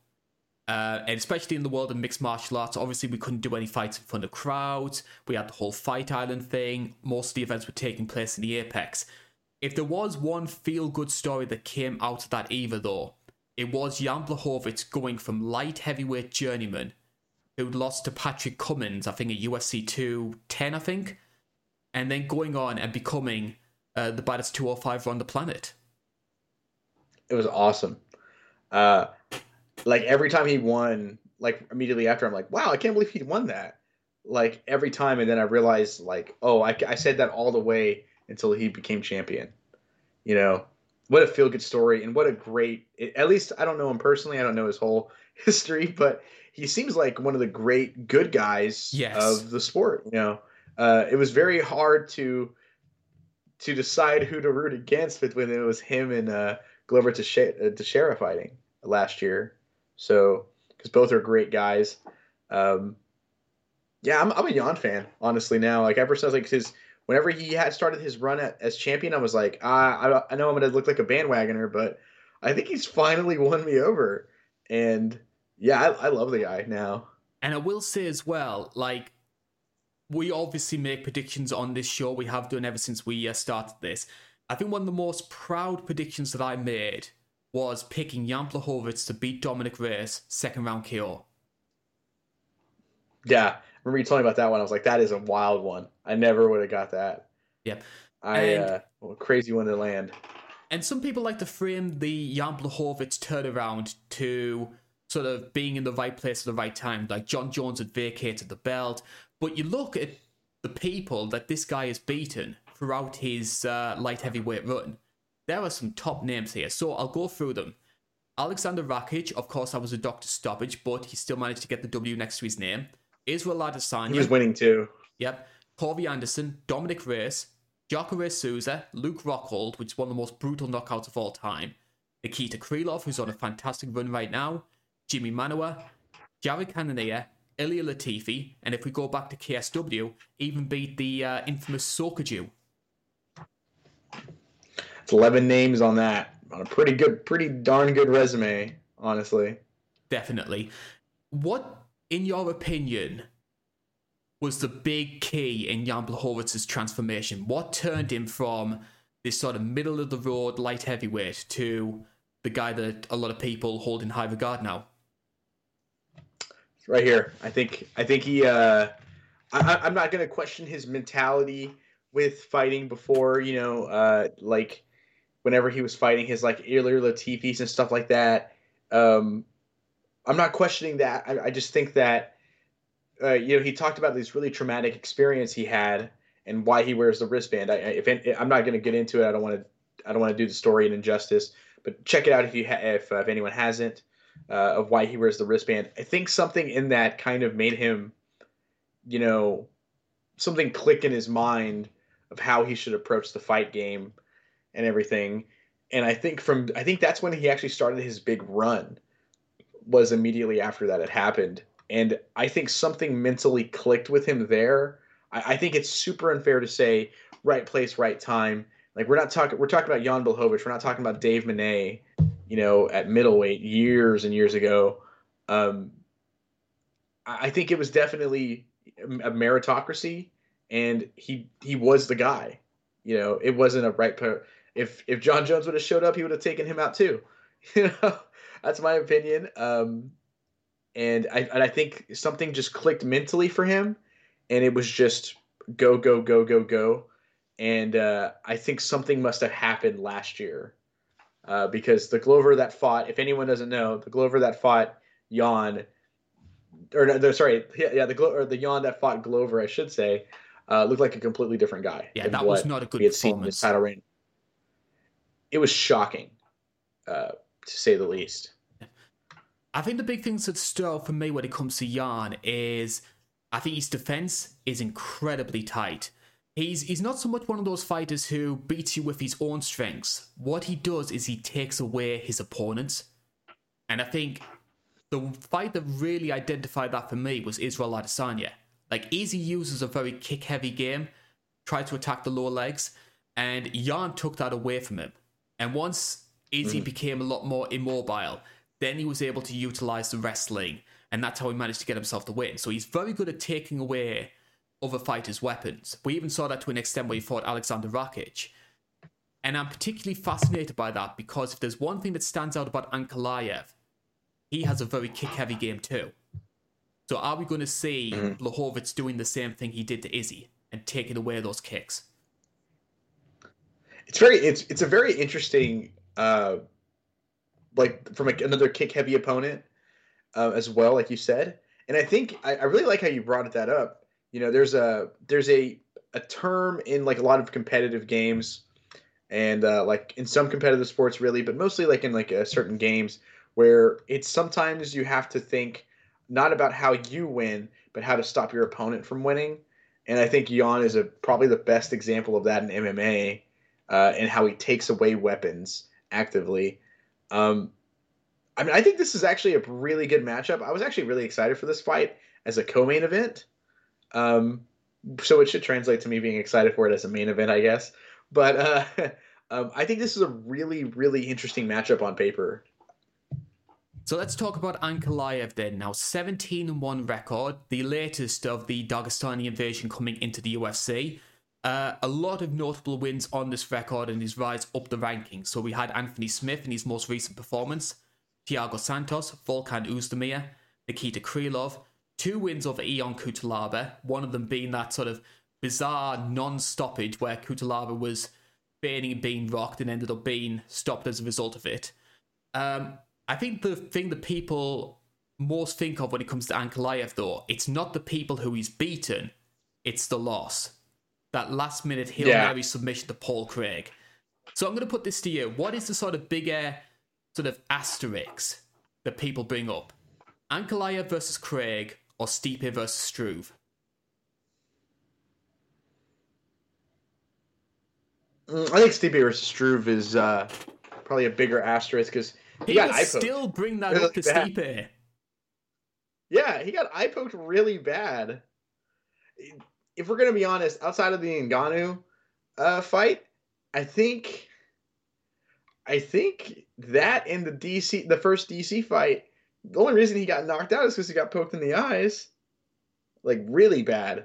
Uh, at one point, there's a clip in the DC fight where he just like flicks his finger directly into his eye. It was he learned from Jon Jones. I mean, you know, he learned from the best, I suppose. Uh, picked up, you know, you pick things up in losses, you know. Um, but yeah, I think the Ankalaev one with Paul Craig. Now, Paul Craig caught him. That's a Paul Craig win. I don't think there's an asterisk there. I think he got him. You know, the fight isn't over until the final bell rings, and he got caught. It happens. So let's talk about some of the strengths that Ankalaev has, though. Um, I think what's very interesting to me is compared to other sort of Dagestani fighters, which primarily rely on their wrestling, we've got a guy who is very prominent when it comes to the striking game. Very kick heavy approach. Mm. Mainly likes to throw stuff to the body, but he can go high. We saw that when he fought uh, Prachnio. Um, and if fights do start to get a little bit wayward, he does maybe start to get a little bit panicked then he can fall back on the grappling, as he has done mm. in his past couple of wins, where he's become less striking orientated and seems more content to sort of take a guy down and just grind them out for the decision. Yeah, he went from being like this like really cool, you know, Dagestani striker with a lot of power and uh, definitely very quick with a lot of fun techniques, and to like yeah, just like kind of a grinder out of wins, you know he, he it almost it's almost like uh, I think we called it in our last preview when we had to talk about him for the Anthony Smith fight. I think we talk, brought up his uh, that he's almost afraid to lose now. Yes, you know, in a sense. Yeah, it, it's it definitely very noticeable. Um, I thought he didn't look bad. I thought he actually looked really well against the Anthony Smith fight. I thought he was cleaning him up. But uh, and it was an injury that got the win for, or that caused the win. But he was, like I said, you know, like with Yan, he was beating Ra- Rakic beforehand, and he was beating Anthony Smith beforehand. Um, and uh, but yeah, like you know, the the Thiago Santos performance was very pedestrian, big snooze fest. Yeah, snooze, uh, pedestrian's nicer. Uh, um, yeah, it wasn't like the most entertaining and electric performance. Um, you know, and that's kind of a fear I have with this in terms of quality of fight. Yeah, because if there was one big sort of weakness I've seen with Jan Blachowicz, I think actually Jan is a very underrated grappler. We saw him when he fought Nikita Krylov. Like Krylov's a pretty good on the ground himself, and Jan was able to neutralize yeah. him and end up getting the sub. But I did see a lot of weaknesses with Jan when it came to him being taken down. And yes, I don't think he was himself when he fought Glover but it was concerning the discrepancy on the ground between the two. And I think Patrick Cummins beat him back try and utilize that. Well, that's how Patrick Cummins beat him back in the day. Yeah, I, I just not randomly thought of that. Like, yeah, um, like Patrick Cummins took him down and was aggressive in the wrestling. Gets it. Jan is very, very strong and very good at stopping the takedown. But if you do get him down, it seems like that's where his weak his big weakness is um and that has to like i'm, I'm with you there that has to be the Ankalaev path to victory i'd imagine like i just don't picture jan blachowicz like throwing up his legs for a triangle or like trying to sort of like like push his opponent away to get back to his feet i just don't think he's that kind of sort of even physically you could see just a lot of upper body strength i just don't think he has it in him to sort of get himself out of those positions you don't see him diving in Ryan Hall style, trying to get that leg lock like you did on BJ Penn. I'd love to see him try. I would love to watch it. I, I, I, would.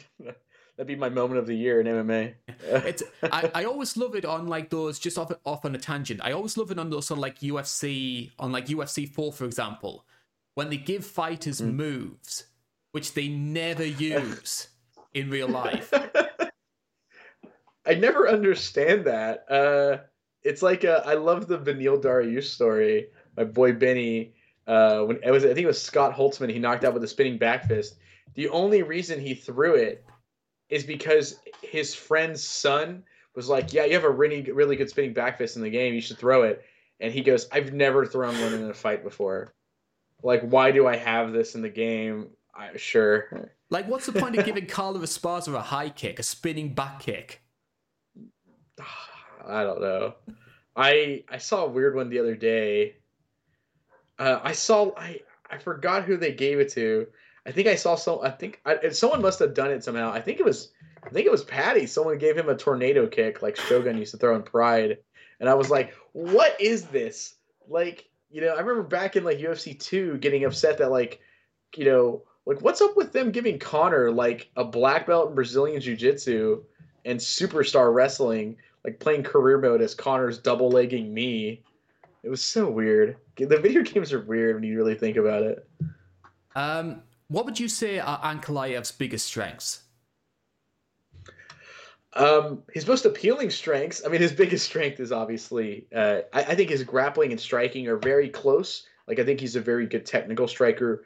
Um, with, even with his slower pace of lately, I can't act like I'm not impressed by the fact that he is able to just kind of take over the striking, uh, you know, through counters and uh, distance management. Um, and so I, I, feel like I feel like they're about equal. Uh, to hit. but I would probably give the, yeah, he's really hard to hit. Uh, normally with these, like it's a stereotype, but normally with these like counter strikers, you know, it's like oh they're really hard to hit, but if you touch them once, they're they're going out. If I remember right, Thiago Santos clobbered mm. him with like one of the few shots he landed, and he went, "Oh, that kind of sucked." It was just like kind of relatively. He was a little hurt, obviously, like we would all be, but he recovered very well. So uh, we have seen his chin tested, at least. Um, you know, whenever he was, you know, that finishing knockout guy, uh, I was always impressed by how active of a kicker he was at 205. Um, when when you start getting at higher weight classes, you start seeing a lot less kicker lot less, lot less kicking guys. You know, that's what makes Ciryl Gane so impressive, uh, and Cro Cop back in the day so impressive. Well, at the heavyweight level, being such active kickers. But uh, I thought Ankalaev was a really like active one for sure. Um, and uh, obviously he's a southpaw, so we will see the open or the uh, yeah the open guard matchup here between these two. I mean, Jan will switch back and forth, but um, oh, actually, just thought about something. Jan is very does very well against southpaws historically.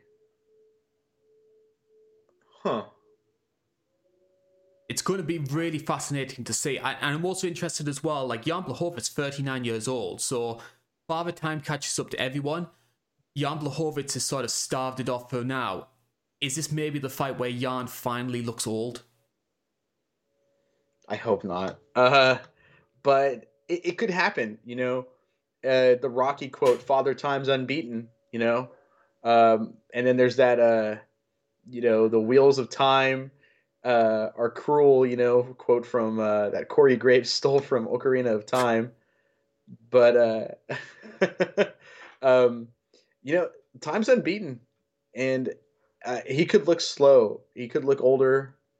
Um, crazy to think that, like, he's got as much mileage, you know, out of the game. You know, like, if we talk about it, like, you know, what a, what a career comeback he had as well. Uh, but, you know, he hasn't looked too slow. He looked slow last year in the Glover Teixeira fight, but I, I there there had to have been an injury or something going on into that fight.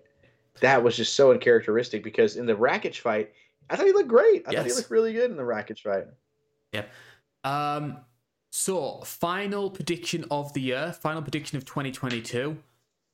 Which way are you going for this one?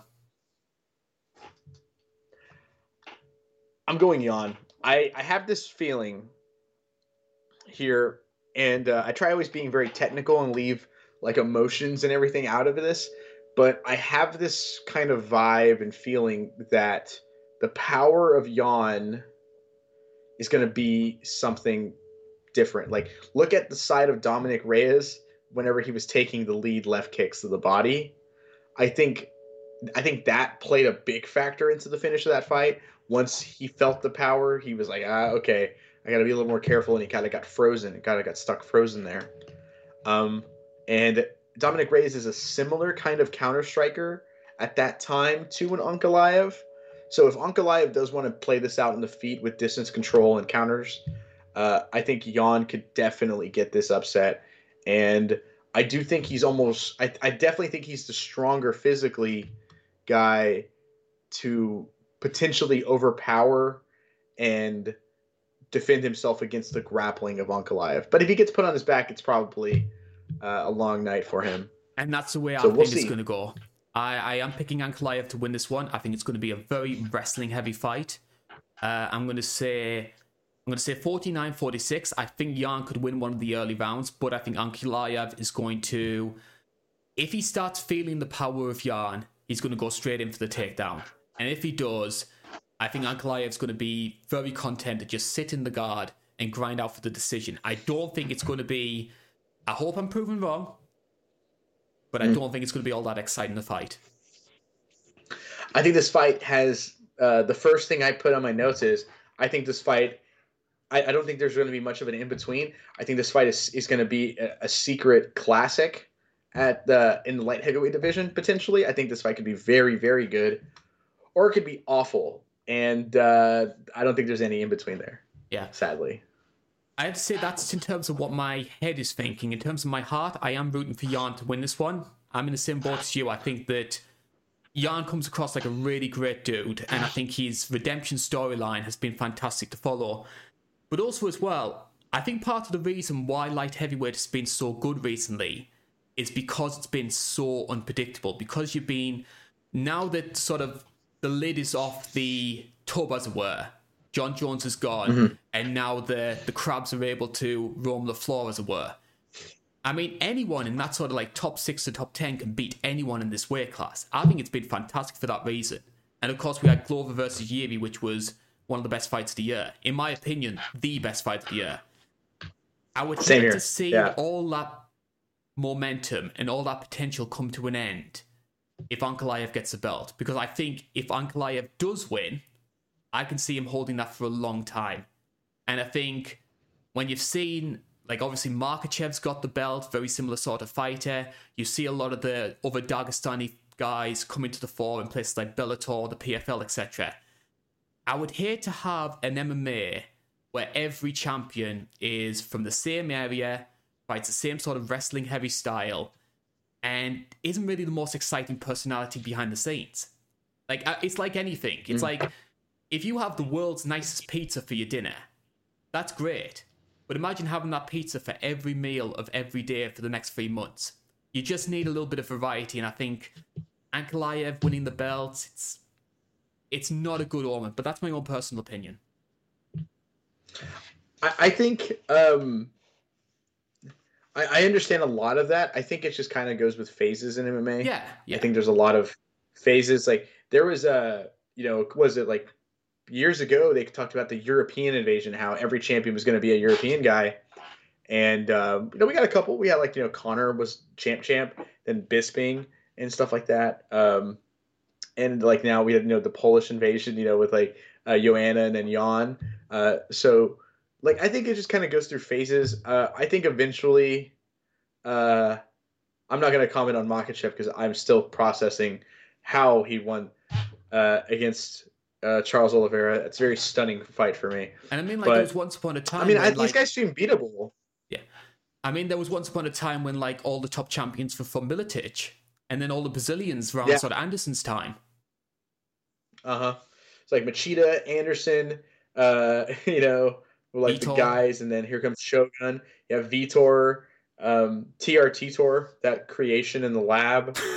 uh, I mean, that was that was that was the weirdest phase. There was no country; it was just the the genetics department for the Liver King, uh, where everybody was uh, was just super juiced, and you know, uh, Vitor Belfort was yelling about uh, Jesus while kicking an eye out of Bisping's head terrifying experience. I don't understand how the Liver King became such a big like pop culture thing. It's like, can you remember that really bad self defense coach? And he was like the big flavor of the month. And now yeah. it's Liver King. And like a couple of years ago, it was the Island Boys. Like, where did the where does the MMA community get these guys from? I feel like we're just like a weird place for like the most random weirdos, and we're just kind of like the catch all for it like the the Dale Brown bad self defense coach. He might be in Joaquin Buckley's corner at this event. Um, that's that's a real thing because he was in one of his corners for a fight or so ago. And I think so he could be here again as well. Yeah, which was really impressive. Uh, but it's because the guy didn't bring a gun to the fight like he should have. Uh, um, but um, yeah, like we, I I only knew who the Liver King was because I saw him like court not courtside cage side for an MMA event, and I was like, "Yo, that dude's on some crazy steroids," and me and my roommate laughed about it. And then I didn't hear anything about him. I didn't know anything about him.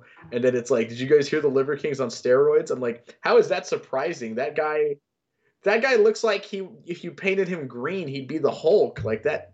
That dude looks unnatural. that was a monster. So we, we just we just have the weirdest non MMA personalities in our MMA circle. I, I we have been on a couple of tangents. Um, I have to say, so I do apologize for that one. But we have finally got to the end of the UFC 282 preview show. It's been an absolute pleasure, Joe, once again for you to join us here. Before we leave, however, um, you are going to be back on the main channel. We've got another retro review coming up. I know these don't get many views, but we thoroughly enjoy making them. We think it's something different for the channel, and we appreciate the amount of people who come out all the time and support this sort of like side project. Now, light heavyweight title's going to be on the line. We thought we'd celebrate the career of one of light heavyweight's all-time greats. So, this week's retro review will be a classic Chuck Liddell card. We put this to the public to see which one you wanted to see. We gave you four choices. Joe, which fight and which event are you covering this week? It's UFC 47. It's on back when we had the weird little subtitles for events, and it's the first ever Chuck Liddell Tito Ortiz fight. I think a very wise choice. I know it was very close between that and uh, UFC 79, which was the Wanderlei mm. Silva fight. It was very. I, I, it was very razor thin, if I remember right. You said. Yep. uh, I think the closest one we've done so far. And as well as that, though, if you go to the main channel, we've opened the poll up for the January card, which we're going to be doing. So, UFC 283 is going to be taking place in Rio. Who better to talk about than the King of Rio? So, we have four classic Jose Aldo events for you to choose between. So, we have WEC 47. Aldo first wins the featherweight title. He beats Mike Brown in the WEC. His first title defense in WEC, which came at 48, where he beat the legs off Uriah Faber. It's also WEC's only pay per view event, and I think did pretty good numbers as well. UFC, Oh, yeah. UFC 142. Aldo finally fights in Brazil for the first time in 10 years, taking on an unbeaten guy by the name of Chad Mendes. We also have the Edson Barboza Terry Etim knockout, uh, Rumble Johnson, and the infamous weight miss. I think Mario Yamasaki may have caused a little bit of controversy on that card as well. Oh yeah, with some guy named Erick Silva. Yeah, that strapping youngster. Oh yeah. And our final choice, UFC 179, once again in Rio, and once again a rematch between Jose Aldo and Chad Mendes, considered by many to be the best featherweight title fight in UFC history. So four great choices there. Oh yeah. Uh, I I I always have like a, like what I personally would want to call, but man, I there's a legitimate reason for me to vote for each and every one. I made my vote already, uh, and I won't say what I voted for it. I don't want to influence anyone's minds, but uh, that's a really close one. it's a really hard one for me to pick between.